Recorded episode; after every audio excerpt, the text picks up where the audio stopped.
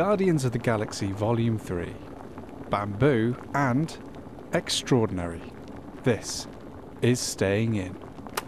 I am feeling quite tired at the moment, Hmm. so I'm looking for remedies that aren't caffeine related. Okay.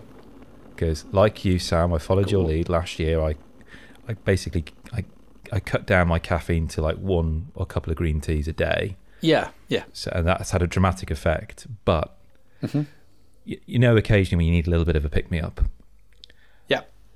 I, I'm looking for an alternative remedy. Oh, what for staying, trying to stay awake? Staying awake, yes. Let, let's have a think about this. Let's let's. Uh, can I just say off the bat that um, the one benefit in life that reducing slash giving up caffeine has is that caffeine works again, and sometimes it's an absolute godsend. Oh, yeah. it's just like you you just you pick your moment. It's just like, yeah, this is yeah, I need a coffee or a tea right now, and it's just like, whoa! You Yeah, just yeah, feel yeah, like what is what's that film with um was it Bradley Cooper? Is it Oh. uh, is it Limitless? Yeah. Yeah, you just feel. I just feel like him, just like I'm. Whoa! This is what caffeine must have felt like the first time. The first time I had it, just like, yes, Based on a true story. fire him, hire him, buy, buy, buy, sell, sell, sell. like I'm, I'm just on it. It's great. But what's great about that, Sam, is that when I go out for drinks and I like have a Coke, it is actually almost like an alcoholic buzz. Yeah, yeah, yeah. Absolutely. It's it's it's great what limiting caffeine does because actually you you, you realise that what an actual drug it is. Um, right, but alternatives to staying awake. So I've done a lot of night shifts in my time, of of, which staying awake is a key part of the responsibilities. Um, you and and and and I've asked quite a lot of people their tactics for staying awake over a night shift. Uh, most people say stuff like just constant grazing or eating. Just, just on the lawn outside. if you're eating, you're not sleeping. Um, brushing the teeth. Okay, yeah, I can see how that works. I was going to go down the opposite route, which is I was told What's what's the opposite of brushing teeth? having an ice cream. Just, just cover, covering your your Yeah. teeth in dirt. yeah, having an ice cream. Yeah, Yeah, I can see that. The cold. wakes The you cold up. buzz. Yeah, I was. I used to do that when I used to drive through the night. I'd wind down the windows, have an ice cream, and then I'm fine. when you used to drive through the night, when you during your HGV years, when you Trucker Kris, truck a he drive his hog. My grandfather was a HGV driver, and he would just reverse it down the cul-de-sac that he lived on with my nan. and um, he, he once knocked down the post office post box once, and not the post office. and for weeks the locals couldn't be asked to lift it back up, so they would just post their letters into the box lying on the ground.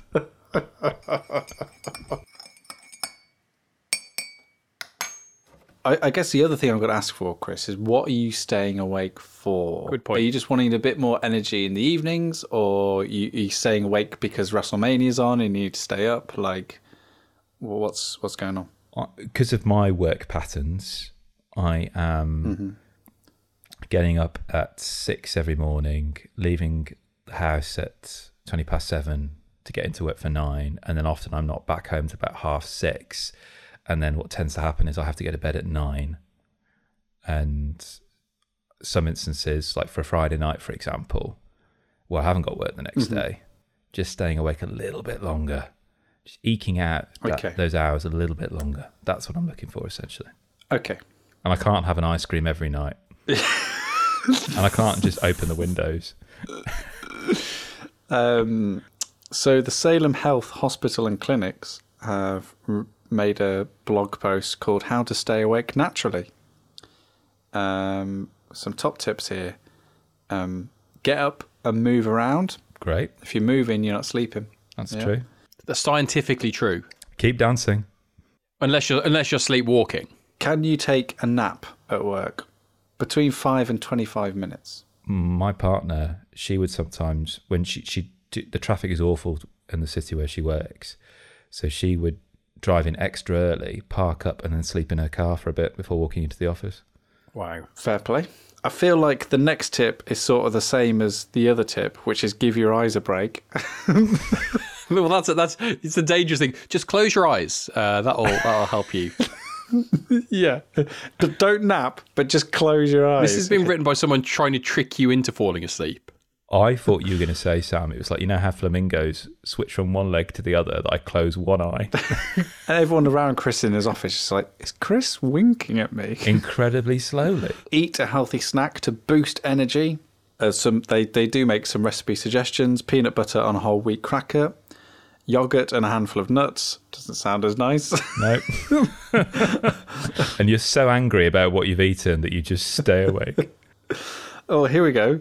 This doesn't sound bonkers at all. Start a conversation to wake up your mind. Hi, Kris. How are you? I'm fine, Kris. Yeah, not too bad. Just feeling a bit sleepy. oh my god! And, I mean, and the suggestions that they give, it's like, if you're fading fast, engaging in conversation can get your mind moving again. Talk to a colleague about a business idea, politics, or religion. Yeah, the, the light stuff. The big three. I mean, you could. do I mean, like get into like a really compelling TV show. It's so compelling. Well, yeah, I so cannot compelling that sleep. when an episode finishes, you want to watch another one, and it keeps you awake. All right. As like as Sam, Sam will be, Sam will testify. Like me and Sam both had a baby around the same time, and we both watched majority of Better Call Saul in those early hours, and it kept us awake because I just wanted to watch more and more and more. Probably something like 24. You're not, yeah, you're not falling asleep to to that. But the problem uh, problem is though. Now I I have a thing where I I would tend to kind of have a show that I might have watched some of before, but I kind of want to binge it through and I want to watch the whole thing. And it's never something that I'm really invested in. So something like 24 I could watch, but if I watch too much of it before bed. My dreams would then be inflected by that, and I would have really bad dreams, especially if we're watching like 24, because that is not the kind of thing that you want happening in your dreams. because it's not a case of, oh, I'm a cool Jack Bauer type. It's suddenly, I'm in a really constantly tense situation that is always at the edge of disaster. That's not what you want. So you've got to pick it right. I cannot think of anything worse than having a split screen dream Yeah. Pretty much, yeah. with a little clock in the middle. So I, I always have to I always have to watch when I'm watching what I'm watching before kind of I go to bed. So the, like the latest one I've been watching was um watching House. Um, because I, I, ne- I watched some of it when it was on, but I never really watched all of it. So I've just been kind of going through it. And occasionally I find I've watched too much of it too late. And so when I've fallen asleep, I'm having House inflected dreams as well, which again aren't the best. Sorry, can we just can we just go back to that typical phrasing that Dan has used? House infected dream. Inflected. Inflected. oh, inflected. I thought you said house infected. I mean, it dream. works both. It works both ways. I mean, Yeah, no, but infected s- appl- implies that here comes Dan's having a nice dream about being on holiday over the summer with his kids and his family, and then House MD turns up and just ruins everything. here's Hugh Laurie with an American accent. just ruining things. Popping the popping the beach ball, knocking over sandcastles. Kris, ultimately, what you got to do is you got to train. You got to train your body.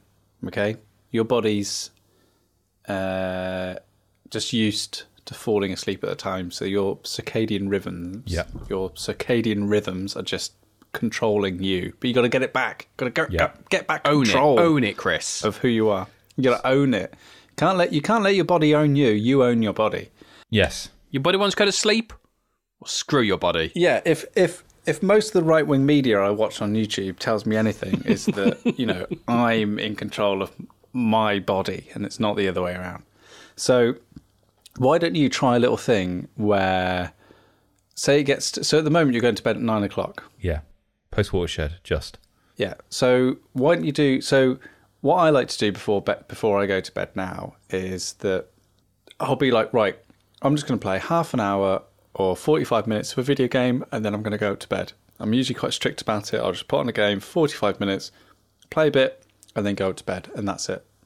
Why don't you do something like that? Just like, right, it's nine o'clock. I'm just going to dedicate half an hour to reading or playing a game or like listen to, you know, I'll listen to a, an album for an hour before bed, and then and then go up. No, I, I, I do. I will do the similar thing. I'll, pl- I'll play games and stuff like that. It's, a, it's a good way of kind of working through kind of titles that you perhaps haven't got around to, and kind of that steady.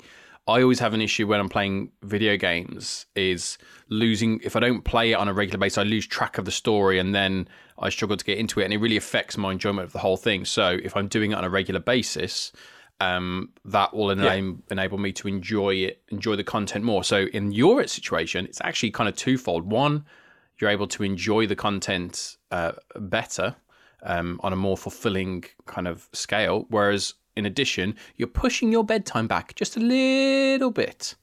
There you go. Thank you. Sam and Dan's stay awake training. Yeah. It's the this it's the one app that no one asked, asked for.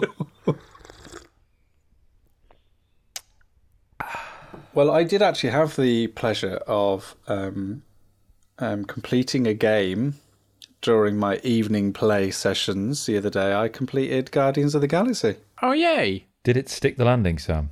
It did. It absolutely did stick the landing. Well, there was a terrible boss fight near the end, like really, like really, really bad. But as we dis- when we discussed it, when we discussed it, your worry was that as so far into the game you, you we'd gone, you were waiting for kind of the the turn where it suddenly said like, oh, and here's some loot boxes for you to think, and it never and it never does that. No, no, no. It absolutely sticks landing, and it's a, a really. I think that if it was so the playtime came in at about 15 hours. I think if it was about five hours shorter and got rid of that boss fight, I think it would have been a, a superb game. And then I've um, started playing. I picked up Ghost of Tsushima again. Yeah. I'm to try and complete that now. And I think that that is probably one of, if not my favourite open world video game. I think it's superb. It's ex- extraordinary. Yeah, there's there's um I think that playing it I can't think of any other open world game where you're allowed to feel as powerful as you do in Ghost of Tsushima. Like in like when you play Horizon or Assassin's Creed, like everything's like slightly gated off, and unless you're playing it for 300 hours like Kris does, like you never feel, or I never really feel like I'm at a position of that power fantasy of just like waltzing into an area and just going bonk, bonk, bonk, bonk, and like killing everything in sight. Like everything scales up with your experience, so everything's always a challenge. However, in Ghost of Tsushima, they're pretty happy letting you like off dudes in one shot most of the time. And if you're really clever and really good with your stances and how you attack and when, you can pretty much off quite a lot of dudes very quickly, and it does feel great. Like they really do lean in that samurai aspect of you're really good at this. Like you, you and your swords and your bows and arrows and stuff, like you're really good. And I was playing it the other day, and I was I was thinking about that fact, and like how brave of a decision step is that is for you and therefore how interesting they had to make the world around it and how compelling and you know i think it's why instead of having waypoints all the animals show you to where all the interesting things are you know you you don't have a marker on a map to to find a place you have the wind which blows you in certain directions it's such a it's such a clever open world game i think what i like about that game is it's one of the smallest open world video games of recent years. Yes. Where there seems to be mm-hmm. this trend of trying to outdo your predecessor by having a bigger, more expansive map as if that would make it good. Mm-hmm. Um, in Tsushima, you're on an island and it, it's it's tight, it's lean. And it means then that as you go from coast to coast, from north to south, that rich diversity of, of geography and the, how the landscape and the terrain shifts and changes is even more arresting because it happens so immediately. Yeah. It's and it with this beautiful saturated color scheme. Oh, I mean, just all the cherry blossom. Oh my word, it's incredible. Absolutely stunning game. I think I think the like if I were to play it now, I think it's probably better for me because I remember when it came out, I think there'd been quite a lot of coverage on it, and it was one of those things where I kind of got a little bit tired of it before it even kind of come to play Yeah. it. I remember when um, I think Watch Dogs first came out. There was the for like for a year ahead of time, you were seeing like footage and like this is amazing, this is game changing, and they'd shown so much of it um, that it was just kind of like I'm I'm I'm bored of it now. I've not even played it, and I think I had that kind of feeling with Ghost of Tsushima that I was like I'm not really getting this. I'm not really that excited about it. So kind of down the line, Yeah. kind of I feel like I can experience it again. It's that kind of thing. of Like if you sometimes in that zeitgeist when something explodes, if you don't, if you're not on that kind of kind of train when it leaves the station, you kind of just lose track of it. And sometimes it's just nice to be able to pick it up in your own time and kind of just discover it yourself. That's how I work. Yeah. I think that's how this podcast works.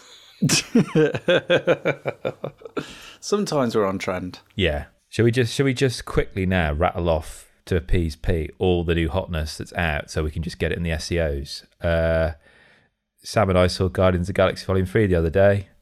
We did. Another one? Any others? Um, any other what? Any other new hot things that we saw or done? Yeah. Uh, I, th- I think that's it, Kris. I do want to try and get to see Guardians of the Galaxy 3. Like, I haven't seen, I haven't been to cinema in ages. Um, I think actually Banshees of Inisherin was the last time I went to the cinema. Um, and like the last few Marvel films, I've kind of caught up when they've landed on Disney Plus. Like I watched Quantumania the other day because I just thought I'd wait for that to kind of land on there. But I did want, I do want to go and see Guardians 3. I just yeah. Yeah. haven't been able to yet. I'm on holiday next week, and I don't. I'm not going to be able to go then. So it might come a time where actually, when I finally have an evening to do it, it's no longer in the cinema. So, but fingers crossed, I might be able to to catch it because it does strike me from everything I've heard. It's it's the kind of thing that does benefit from being on, on a big screen. I mean, the Guardians films always did because it's not just about crash bang wallop. The Guardians film always felt grander in scope um, than than a lot of the other Marvel films. Yeah, you know, and it's something we spoke about with the Guardians game. There's a lot more character to explore. There's just a lot more happening on screen because you're following a lot more characters, so it helps um, having that bigger screen, and also the sound system helps as well because the soundtrack's ace. Yeah. Yeah, it's a really good. It's it's a really good film. I mean, it is the best Marvel film probably since, um, if we're really being honest, Far From Home. Better than Eternals? What? That's the best film It, ever. it, it, on my rankings, it's just one above Eternals. you say these things just to annoy me. I'd put it a lot higher than that. Yeah, but I've got Eternals very high. You do have Eternals very high. Eternals is a good film, but I think that Guardians just goes to show what happens when you have someone who has seen a project through from beginning to end and had an idea of how it was how it was going to finish. I think it's unfortunate it, it's come when it's come. I feel like it needed to be probably out a couple of years earlier than it is because now it's kind of it feels like it would have been a great film to help reset the universe and reset expectations in the universe. It kind of feels very nostalgic in a way already because these are characters that we've not seen for for for, for several years, other than in Thor: Love and Thunder. But it's it's really good. Uh, aside from a few James Gunn isms. I think when you watch a James Gunn film, you have to accept there may be James Gunnisms. Yeah, yeah, I know. I just wish he wouldn't, but out. But I feel like it's just part of his process, and I think like eighty percent of that process I really enjoy and I really like. You just have to kind of put up with the twenty percent bad, tasteless jokes and going one step too far with with a reference or something that doesn't need to be there. You know. I would say one thing: trigger warning. Trigger warning for Guardians of the Galaxy Volume Three um, which I would appreciate it is there is quite a lot of animal cruelty in it. So um, I find that really difficult to watch. Uh, I didn't know it was going to be in there, so woohoo! Yeah, neither did I. Uh, it's probably one of the drawbacks of not watching any of the trailers beforehand. Hadn't got any inkling of that, and uh, No, no. yeah, it and, and there was a point halfway through the film when I was thinking, "Oh my word, am I ever going to want to watch this film ever again?" And Yes. it, it does stick the landing though, but it, it, it is it, it doesn't shy away, and I can kind of understand why it doesn't. It doesn't do it in a kind of gratuitous manner. Um, I understand why it's there, and and you know, many would argue that it's important that it's there, really. But Oh my word! For a PG thirteen film, it's probably one of the darkest PG thirteen films I've seen in quite a while. We can talk about some other new hot things. Do you want? Do you want a new hot board game? Do you want? Do you want it? Will it keep me awake, Sam? Um, I don't know because it's quite a long one. We have played it, and it was a. It was a. It, it, It, was late at night. It was late at night. Well, it ended up being late at night because it, it was a long game. But we played. We played Bamboo from our friends and your friends at Devir. Bamboo is how best to describe it. Well, it kind of um, combines two of my recent favourite things from Devir, uh, this uh, board game uh, company. Um, it's got the small box of Red Cathedral, which is probably one of my favourite games of recent years. But it's also got the lovely setting of Lacrimosa. So remember um, a few podcast episodes ago we spoke about Lacrimosa, which is a truly insane game where you're trying to recreate Mozart's last Requiem, as well as reliving some of Mozart's last um, jaunts through um, Europe, and it's beautiful and it's brilliant just for its just for its theme, um, and bamboo is just a theme which is totally unexpected, like Lacrimosa, but perfectly fitting for the game, and it comes in a comes in a, a small box. So in Bamboo, you play as a range of um, different families, all making a simple living off growing bamboo, and trying to use that income essentially to bring balance to their home. Kris, it reminded me a lot of um, Iki in a way. Yes. You know, in the way that it has like Iki had this central philosophy about living life as part of a community. Bamboo has also this this philosophical drive to it where you're where competition isn't really encouraged. Of course, like its most points wins because it's it's a board game, but really what you're trying to do, the philosophy of the game is you're trying to bring balance into your into your home. So all the objects that you buy, all the things that you um, purchase, have to provide some sort of spiritual, aesthetic, lifestyle balance in a way in order for you to to really succeed. So the game feels really because of that. It feels really homely and evocative, and everything on all the actions that you do feel just as sort of they feel just as safe and pleasant to interact with. So, for example, you do actions on your turn by placing incense into a temple, and the and that gives you actions to buy the furniture and food and luxuries for your home. And then there's the bamboo, which is actually how you perform actions in the game. So what happens is when you place incense from your board into a temple, you then take bamboo and put it into a field. So imagine you've got like these bamboo seedlings and then you're putting them into a, a field to then grow. So now each of those bamboo stalks has an action symbol on it. So when you place it in the field, you do then you then do that associated action, and that may just be gaining some money, gaining some food, gaining a new portrait to hang in your living room, whatever. And then, and this is one of those simple things in board games, which is when when I when I'm going to mention what it is, it sounds really really trite and it sounds really really silly, but it is exceptionally satisfying.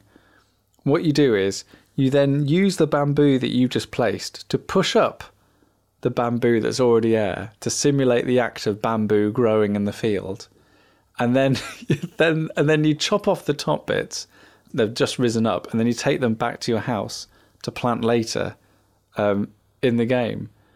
And am I right, Kris? Like it is like it is insanely silly and stupid, but it is so satisfying to, I mean- to just do this little thing of Yeah. pushing up bamboo. I mean, it's like it's like it's like pulling a token out of a bag in Quacks of Quedlinburg. yeah, Yeah, I'm taking something Yeah. out of a bag, but there's so something so tantalizing about that, and it's so funny because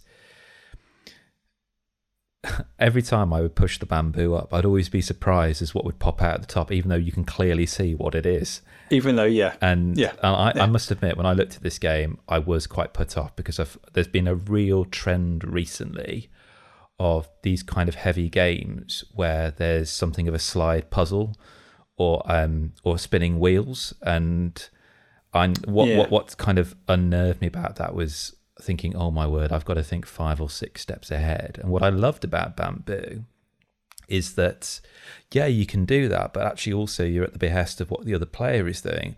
What i like is when sam chooses which bamboo to grow the impact it has on me is that actually i don't have analysis paralysis so much because the actions i'm left with are the actions i'm left with. And even if i really want to do something i might not be able to do it because of just what's left with me there S- Uh, so all these kinds of interconnecting pieces, so visiting the temples, trying to play the incense game, are actually really manageable. And there's just enough there of crunch to make it really satisfying, but not so much that your brain is burning. And I played, we were playing this really late at night, I should say. And I should say we were playing the two player variant, which I thought, thought was really well balanced. And I thought it was really good for us, actually, that two player variant we had there. I didn't feel we were getting a diluted or watered down version um, of the full game, really. And and I think that set collection thing I find really nice. And I said this to you, Sam. The one thing that perhaps I think they could have made a little bit more explicit was that that kind of balance mechanic because really that's at the center of it really particularly when you get to Yeah. the scoring about how everything's balanced because it is a lovely idea but i really wanted to feel that i was kind of putting these things on some kind of scales of some sort and you know finding that Yeah. spiritual harmony within my home really um because that is a really lovely little puzzle it's not just about the bamboo Yeah, it kind of sneaks up on you at that at that point as at the end scoring. You so you score, you know, what you've got in your home based on certain objectives that you that you pick up throughout the game. But then at the end of the game, you have to see if you've achieved balance in your home. So your home is sort of split up into three sections, then you have to weigh up each half and see how much sort of points you've scored within those halves and see if you've been able to achieve this balance. And it kind of it's a rule which if I told you that at the start of the game, I felt like it would have been too daunting and too much of a of a of a long term strategy to really consider to to enjoy the early parts of the game. But when I tell you at the end, it's too late.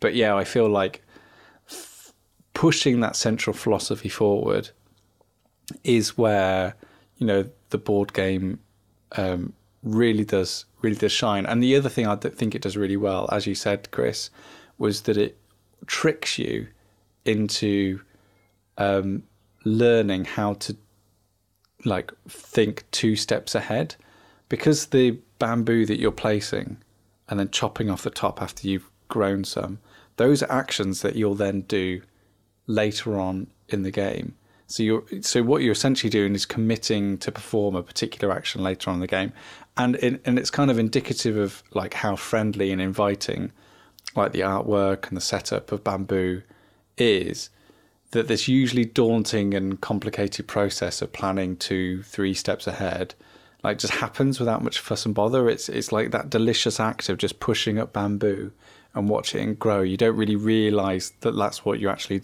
doing in the game. I think you, you you touched on kind of the artwork there and kind of the the setup. And like I've just been kind of as you've been talking, I've been looking kind of through some pictures of kind of of, of the setup there, and I think one thing that I can sometimes struggle with with board games because I don't play as many as you guys is the kind of similar to the concept of like the analysis paralysis, but like when there's so many pieces, there's so many counters and bits and bobs like that, it mm-hmm. can be a little bit overwhelming. And looking at pictures here, there are a lot of stuff. There is a lot of counters and bits and pieces and Yep. bits of bamboo and cards and all over the place. But what I do find really interesting about it is the way it's set up feels very organized and very neat. So obviously you you talk about the bamboo. There's the little indentation on the board, so the bamboo stays in the straight line. You're not always trying to just you're not you kind of Yeah. yeah you're not breaking the magic of that because it stays growing nicely. It doesn't veer off because the, the, the pieces have kind of slipped on the board or something like that. You, I mean, it looks like you've got some kind of like card um, holders so you, to to store the cards. So again, that's not just like a pile of cards on there that is taking up space. That's nice and neatly done.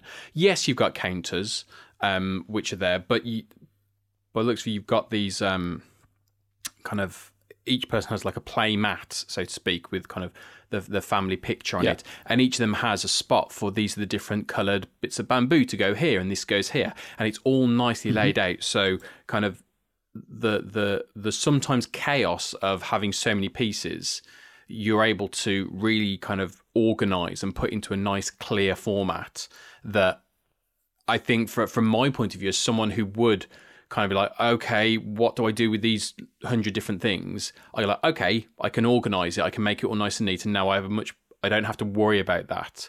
And I can, I can enjoy the game a bit more and focus more on the gameplay than trying to just get my head around everything that's in front of me.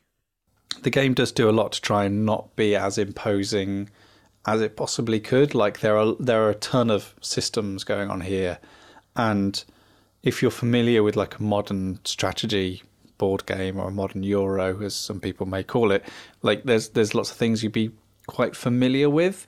But I think Bamboo, with its artwork, is kind of straddling a, a an interesting line because I think a lot of people pick it up off the shelf because of that artwork and because of the small box and not really be able to comprehend kind of what's inside. So I think quite a lot of the heavy lifting is taken away by how it's organized on the table, how it looks, what you're actually doing in order to try and make it as appealing as uh, as possible to that kind of audience. I mean, personally, and I don't know if you agree with me, Kris, I think that as the game gets on, it gets incredibly complicated and it gets incredibly deep in terms of how you essentially end up maximizing your turns. And by complicated, I don't mean it just adds systems on systems on systems. It just means your turns kind of get longer. And the trick of the game is how can you sort of maximize the bamboo that you're cutting off and that you're placing in order to really make sure that you're getting the most out of your turns. And I think that the game length, which is pretty much about sort of 90 minutes to two hours with two players, would be off putting to some people. Um, but it is a lovely world to play in, which is what I'd caveat that with. Yeah, and it's it's a world yes, as you say, Sam. Yes, it gets complicated, but it it doesn't get busy. The board isn't busy. It's not a sprawling board. You don't walk in at the end of the game No. and you just see your table is just covered with all these pieces. It's still the same amount of stuff there. Really, it's just how you use it within your home. And obviously, as, as you start blocking off spaces in your home unless you decide to score them they will stay there so you're kind of again there's that wonderful bit where actually oh i could get that but actually i don't need that because i've got haven't got a space for it at home so Yeah. th- that's what i really really like it's very good it's you know it's very clever to find a game where the complexity increases but um, the table remains just as busy as it was when you started But we also played a big old game before that. did. The opposite, almost to a degree. A big old box that I heaved onto your table. What an afternoon slash evening slash the next day it was. Yes, and this was a game callback to Airecon, where I had been in Airecon for about four and a half minutes before you and Pete um, hustled me into the bring and buy sale and Yeah. um, literally the voice of conscience in my ears directed me towards this box, which was Lord of the Rings, uh, Journeys in Middle Earth um, from Fantasy Flight Games, published. Can you believe it? I can't believe it's this old, 2019. Gosh, that was a very long couple of years bet- between that and here. Um, Yeah. From Nathan L. Hajek and Grace Holdinghaus. I think I found a game that all four of us would love. Well, three and a half of us. Yes. That's a bold statement. Jury's still out on Pete. Dan, this is what basically me and you experienced when we played Lord of the Rings online together. Okay. So I'll set the scene for you. the, re- the reason why this box is so bloody thick is just lots of modular tiles. And the reason why the box isn't as thick as it could have been is because this is an app um, led game. I think there's probably a better term for that. So you have to play along with an app, um, whether that be on your tablet, your screen, mobile, or laptop. But you have to play along with a tablet. Oh, sorry, with an app. And you get this wonderful kind of haunting music playing in the background. Somebody reads, sets the scene for you. Then it tells you which player tiles to put on the board. You choose your characters in advance, some of which are well known. You've got people like Aragorn, you've got Gimli there, you've got Bilbo, and others aren't. They've kind of been created for this property. And you choose what kind of character you want to be. So I could play Aragorn not as a hunter, I could play Aragorn as a burglar, for example, or a musician. And that gives me a particular starting hand of cards, which is pretty cool. And I can choose my equipment, and it tells me in the game what equipment I can choose from. And I, I get that from these deck of cards, these small, tiny little cards, almost like um, Takenoko size cards for those who play Takenoko. Yeah, yeah. And the, the game is set, and then you launch the app. It tells you which tiles to play, and you start off with a couple of tiles, and it's like, okay, where do you want to go? Well, it gives you well, it gives you a, a, bit of a flavour. A So when little we bit of a when we played it, it was like um, there's been a robbery in Bree, and you saw some people running off in that direction, but it doesn't say go and investigate. It doesn't say go and track them down and, and bring them back to, bring them back to Bree. It's just a little bit of a something to get you going in terms of like building building the world. It's kind of like well, we can just go off and do our own thing, but depending on who our characters are, like we can start building something around that narrative. Like if we choose to investigate or we choose not to, we're starting to build build our own little world within Middle Earth. Yeah, and and you can kind of move around. You can search tiles, which can reveal new things. That could be enemies. It could be little secrets. You can also perhaps um, reveal new tiles that will have to be placed on the board, and the game tells you when to do that. Really, and running across the top is this little clock, because after you've taken your go, the clock moves onwards, and when it reaches a certain threshold, something will happen. It's generally quite bad. So you can't dilly dally forever. And that's great for two reasons. One, because there is a degree of focus here, but two, it means that instantly the game's replayable because, oh, I missed that last time. I wonder if I played this again, what I'd find if I went over there next time, which is really cool. One thing I will say to people if you're going to get this game, or you already own this game, do yourself a favour and get yourself some 3D printed card holders that are designed for this. I bought a pair, six hmm. quid each, and it meant that Sam and I could slot our cards into it without accidentally leaning over and just shove, shoving all our cards across the, the table. Yeah. And, and and and that's kind of the way the game goes. You know, there's attacking, and the attacking is quite cool, Dan, because you basically choose an enemy on the app, and then it shows you up there, shows you a kind of like uh, a screen, and then you you draw your cards, and then you type in how much you hit them for, and you hear the whack whack. It's a very it's a very meaty It is. very meaty whack. and some and some of the weapons have extra things like pierce, so you really hear that sound through the armor as well. You've broken through the armor, and you take them out, and the, and the game tells you, okay, you've done it, get rid of them, and you know you keep going, and then at the end of the first mission, which is outside in these lovely landscapes, which you're kind of building as you're trying to solve this mystery, it then moves to a skirmish bout where you get rid of all those tiles and it's two squares on the table with some features. And it's like dare i say it a miniatures game dan. And it's just a grid. And you are in a very close skirmish battle. Same mechanics as before except some of the geographical features give you certain affordances or challenges say for example. And i really love that kind of that vacillation you know, going from this expansive kind of level to a skirmish and back and forth, really. Mm. It's, it's interesting because I, I mean, listening to kind of the the how you're describing it, like It sounds a bit like a like a choose your own adventure thing as well. Of Yeah, yeah. That that that go is from it. step one. We've made this decision. Next time we'll make a different decision, and we'll go we'll go down a different kind of branch of the Yeah. of the narrative tree, so to speak. Definitely. And what's really cool about that tree is that at the end of the first bout, Sam and I played, we stopped and the game saved our progress. And that meant that I could just put the cards back into the box as normal. And I could pick up this game with Sam and it would tell me exactly what's in our respective decks, very quick to set up. I've also got another save on the go where I'm playing this game by myself. So I've got that saved on there. And that and I had a very different kind of experience to playing it with Sam because I started in a different part of the map. The broad brushstrokes were there, but they were in different places. So it's not as if like I can only play through this game once. Add on top of that that I can try different permutations with characters. Add on top of that, there are other kind of levels to go with, for, go through.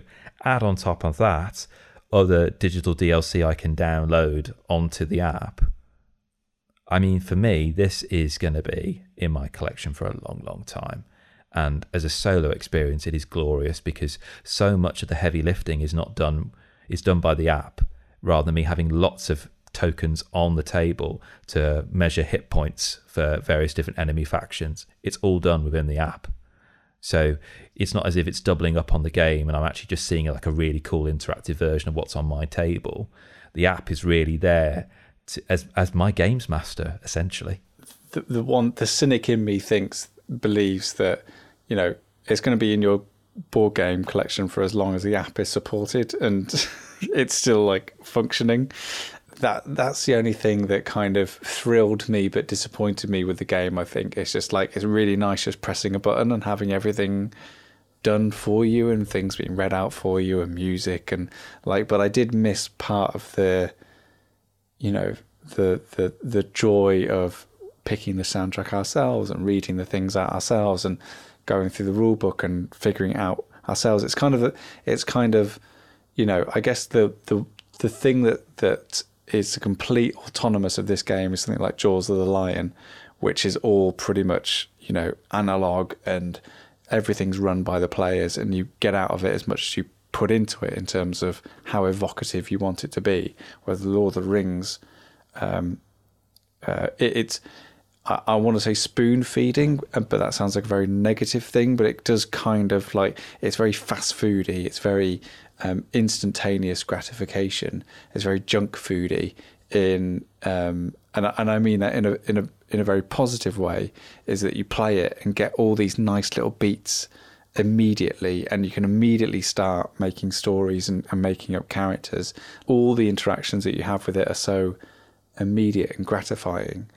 We'd have to play it a bit more, Kris, to see like what the nutritional value of it is Yeah. in order to take the metaphor a little bit further. But that is nothing to say. There's nothing wrong with a, a fistful of onion rings once in a while. Who's editing this podcast? You are Sam. You are Sam. Oh, oh no, oh no. Because I just want to briefly mention um, a competition that we've got running at the moment on our Instagram feed, and it's a competition to win a copy of the game Hungry Monkey. Now, unfortunately, to, to briefly describe Hungry Monkey, I need to mention the. I don't really want to use the word traditional, but it kind of feels traditional. The traditional English game of shithead.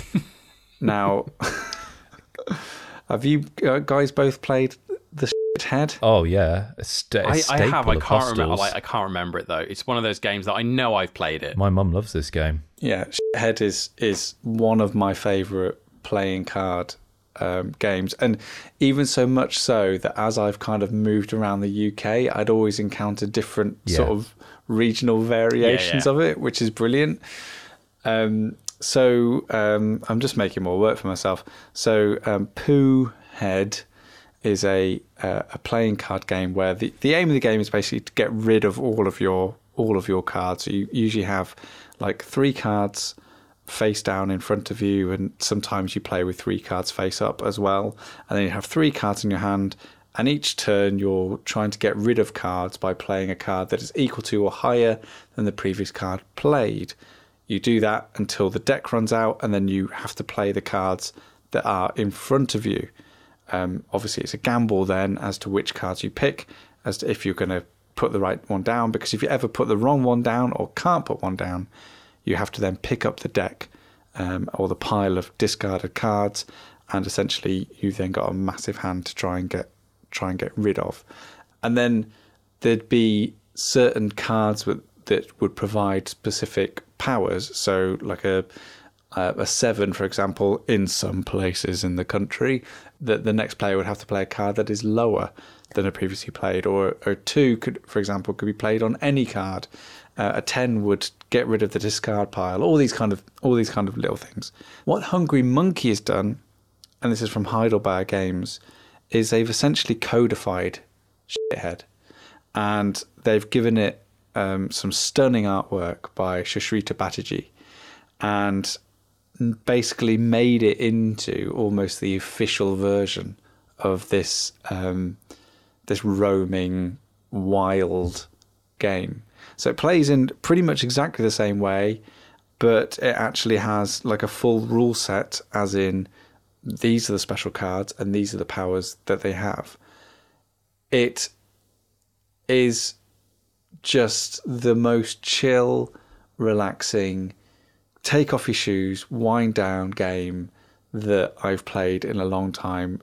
Um, just one of those games that is in your backpack at all times, just in case you have a moment on a train or in a pub or out and about, just to play it because the the interactions with other players and what you're actually doing with the cards is so easy and immediate that the downtime is just so wonderful and like you can just you can have a conversation whilst playing it. Like there's nothing obtrusive that gets in the way of just catching up with catching up with your friends. It's a bit like we've all started to play power wash simulator together on playstation and it's a bit like the same. It's kind of like a, a task that's enjoyable to some regard, but doesn't get in the way of you just allowing each other to to catch up and and like have a great time. And Hungry Monkey does that in in in just the same way that that that Poohhead did, but with much more interesting and inviting card art, a, a, a codified set of rules, and actually it has a way of being able to track like and define a winner so usually in Poohhead it will be whoever's just last would would lose. Basically, you're just aiming not to be the person left with cards on the table. But what Hungry Monkey does is it has a Hungry Monkey, of course. If you finish first, you get two bean cards of a value of three or two beans. If you come second, you just get one card of a value of three or two beans. If you come third, you just get one single bean card, and it's the first player to ten bean cards. So it it brings all of this stuff together to you know bring the game to life really beyond what was just a, a, a normal sort of deck of cards and basically what i'm saying is this brilliant game this lovely game that you can just shove into your bag is available to someone via instagram and all you need to do is like the post follow us and then all you need to do is put in the comments someone you'd like to play hungry, Mon- hungry monkey with and your favorite bean It's got to be baked, hasn't it? i'd pick broad dan Coco? Oh, Good shout. Um, so yeah, so if you'd like to win a copy of Hungry Monkey, then do head off over to our Instagram um, page where that competition is open for the next sort of yeah, we'll keep it open for a couple of weeks or so. Uh, but yeah, it's a it's a really good game, and I was a bit sort of hesitant to begin with because I thought, what is the difference between this and just playing it with a pack of cards? But it turns out that um, some really really incredible artwork and bringing on the bean element to it is just lifts it above above sort of the the folklore game of old. How far into the past can we talk about stuff and it's still classed as the new hotness? How far back can we go? Um, what month is this going to be coming out? June. Um, I'd say June. Oh no. Okay, so so this is this is old hotness. Because this is another option for Kris um, potentially if you wanted to have something to keep you awake. Okay. Uh, we talked about kind of with games and stuff like a little half an hour batch. I've been watching. I say watching. I've watched a series on Disney Plus, uh, which came out kind of January February time, um, called Extraordinary. Have you have you heard of that? Yes, I've been watching this, Dan. Ah, there we go. Um, That's, that's why I'm so, wired. Sam, are you are you familiar with Extraordinary? Uh, no uh, idea what it is at all. Sounds like a game show. So no, so Extraordinary is a comedy by kind of a new writer called Emma Moran, um, and in a world in the kind of the cultural landscape that we have of kind of superpowers and superheroes, it does kind of feel like we're we're very saturated with that kind of stuff. And so when I saw there was like a a, a new comedy, it was quite kind of direct, directed towards like a younger demographic um, about superpowers and stuff. I kind of thought, nah, it's going to be more of the same of all that kind of thing. Um, but I thought I'd give it a go anyway.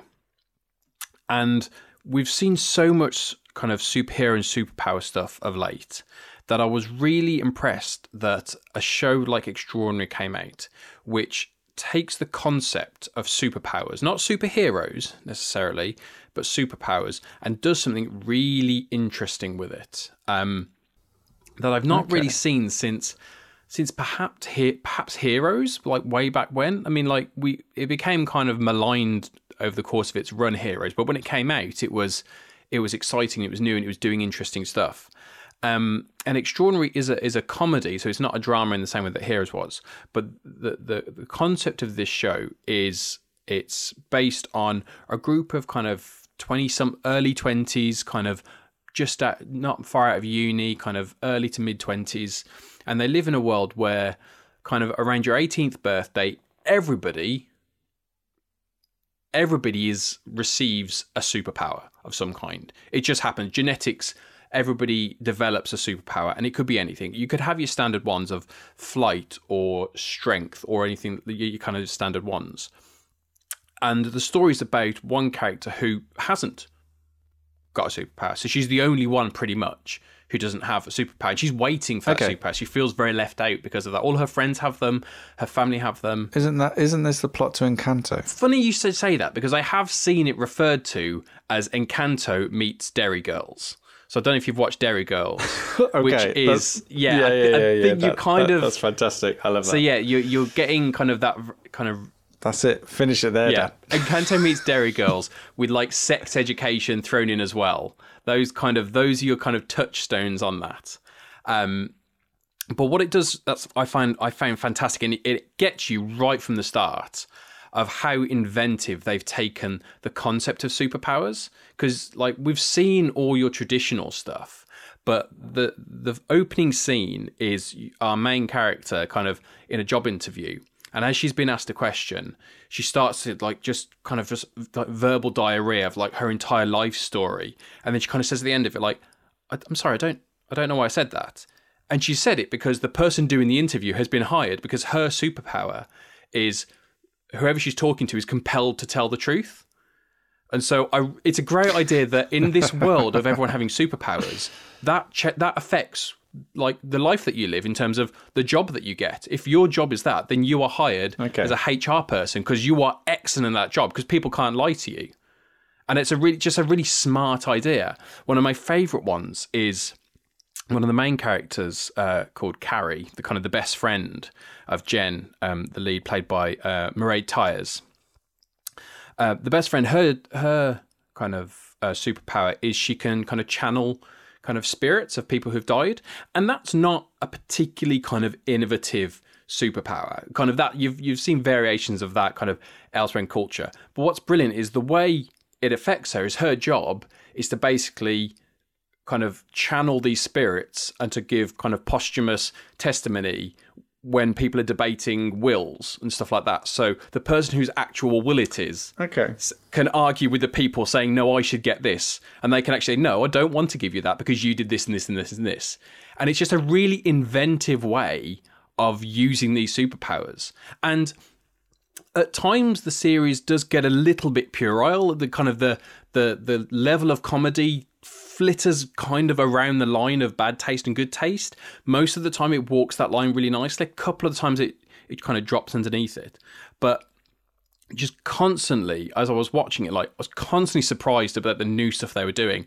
And some of the stuff is laugh out loud, where it's those things where you just kind of almost want to clap because, like, yes, that is brilliant. That's a really clever, kind of incisive choice there. They they make comments on kind of the whole idea of a vigilante group with the most amazing powers in the fact that they're also kind of useless. There's a guy whose whose superpower is he can summon fish. He can't do anything with them. Like he all he does he stands there, he puts his hand out and a fish flies into his hand. That's that's his entire superpower. And there's there's nothing he can do with it though, but in a world where it could be anything, some people get good ones, some people get bad ones. And it's just I've just really enjoyed watching it. I think it's an it's an eight part series. Each episode is like twenty five minutes, so you're not kind of it's not something that you're Ooh. kind of having to kind of I'm interested. Yeah, you don't necessarily have to binge it. I watched it kind of just one at a time and kind of went back to it. Like Kris, how have you how have you been enjoying it? Oh, I've loved it. I think one thing I really, really love is it's dynamic. It's very sex positive, which is a really big thing for me. That'll keep you awake. Yeah, yeah, yeah no, definitely. like it's, as you say, Dan, it's inventive. What I love about the story is that Emma Moran originally wrote this during lockdown, and it had no superpower thing in it whatsoever. It was like a kind of situation comedy amongst flatmates in their twenties, and it would almost feel like that would have been the reverse. That it started off with this idea that we have this world with superpowers. What story do I tell in that world? But it was the complete opposite of that, which I love. Um, and just how in this crazy madcapped concept of the world everyone has superpowers, how mundane it is for this character of Jen, who you see it through their eyes, who it it isn't cool, it isn't a novelty, it's an irritation because everyone around them is a reminder that they aren't extraordinary. Um, their boss, their boss, for example, they work in a party store. Their boss is is essentially looks like an 11 year old girl, but has has lived for about 50, 60 years. So you hear these kinds of tired kind of sentiments going, oh, back in my day. And they, they, it's from the voice of an 11 year old girl. I think we all we've all felt at different times in our life that where you're at a point of your life where seemingly all your friends or family and stuff like that they've moved on and you haven't really found your place yet. I think especially coming out of university, I think a lot of people around that uh, those early twenties kind of unless you're kind of really steadfast um, know what you want to do. I think a lot of people always have that kind of feeling of what do I do next? This person's doing this, this person's doing this. I'm a bit aimless, and that's the kind of the flow of it, and that's kind of what this this character Jen is doing. And there are there are certain things within this world. There's a there's an organisation who whose aim is to help people people who are kind of late bloomers find their kind of power, but it's a very expensive organization to join. It's not it's not an evil organization. It's nothing like that. There's no superhero supervillain element other than the one character wanting to develop a vigilante gang, but that's just because he wants to he wants to be a superhero. Not that there need to be superheroes because it's just not that world. He just wants to fight crime and thinks it would be a cool thing to do. It's a it's a sitcom in every other sense of the word. It's just about people's relationships and kind of how they live together and how they interact with each other. And it's, as I say, love, hate, family, all these different things. Um, some final advice for you, Kris. Please, yeah, I'm getting a little bit sleepy, Sam. I must admit, I do apologise, both of you. And so, anything that can perk me up. This time by Healthline. This this article has been medically reviewed by Timothy J. Legg, PhD, Rockstar. and Cy D. What a, what a guy. Um, there is some questionable advice on this. One of which is just says use your devices. Your electronic devices, including laptops, tablets, TVs, and phones, emit something called blue light. The blue light emitted from your devices can delay the release of melatonin, the sleep hormone, and prevent you from becoming sleepy. To keep yourself awake, use a device that you can interact with. Try playing video games on your computer or tablet. The closer the blue light is to your face, my the more awake you'll feel. this doesn't feel. I don't think. I don't think Dr. Tim Legg really paid attention to this article. If he's if he's approving this, That's it. Just lie on my back in bed with my mobile phone screen just on my eyeball. yeah. Oh God! If you've got any advice to help Kris stay awake, um, then please let us know because the more time we can all spend with Kris, the better all our lives will be. Oh, thanks, Um, man. So you're doing a good service. Send send all that in to stayinginpod at gmail.com. Uh, or let us just know on Twitter, Facebook, or Instagram at stayinginpod. Don't forget, at stayinginpod on Instagram is where we're holding the competition to win a copy of Hungry Monkey. Thank you very much for HeidelBÄR Games, the wonderfully superb HeidelBÄR Games, for sending that to us. And thanks also to um, Kosmos Games for sending us a copy of um, Bamboo, because it is brilliant.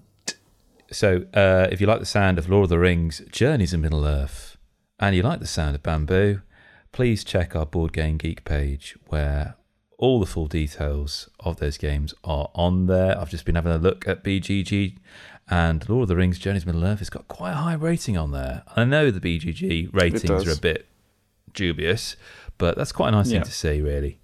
Likewise, also, if you like any of the video game content that we've spoken about, not necessarily in this episode, um, We did a bit. then we did a little bit. Our Steam curation page is where you'll find that there. Also, shout out uh, DJ Kris here, DJ KD. uh, I have put together a curated Spotify list for various different moods and ambiances. I will be personally listening to the Strong Brew playlist to stay awake, which contains all the intense tracks from the various things we've spoken about. So there'll be something from Guardians of the Galaxy Volume 3 definitely in there, and maybe some extraordinary if they've got music released from that, because it's got a pretty banging soundtrack, extraordinary as if memory serves me correct. It does, yeah. It does, yeah. So yeah, I think I think that that's that's most of the ones we've got. I mean, we're on all the all the platform. You can find us on YouTube as well. If you're if you're sitting there skating through Oh, YouTube, you can always take a listen to our back catalogue. We're they're all on there, so have a have a wander through there. And maybe just when you're working, let us fill your ears as you're as you're working away on your on your, in your daily work. Uh, I think we've covered everything. Um, we're basically we're everywhere. Yeah. Um, if if you know somewhere where we're not, let us know, and we will get Pete on the case because um, that's that's what he likes to do. He likes to get in all them socials. Right. Okay. Just I think the only thing we've got to say now is just good night, Kris. Good night. Oh, good thanks, night, Kris. Thanks, lads. Thank you. Oh.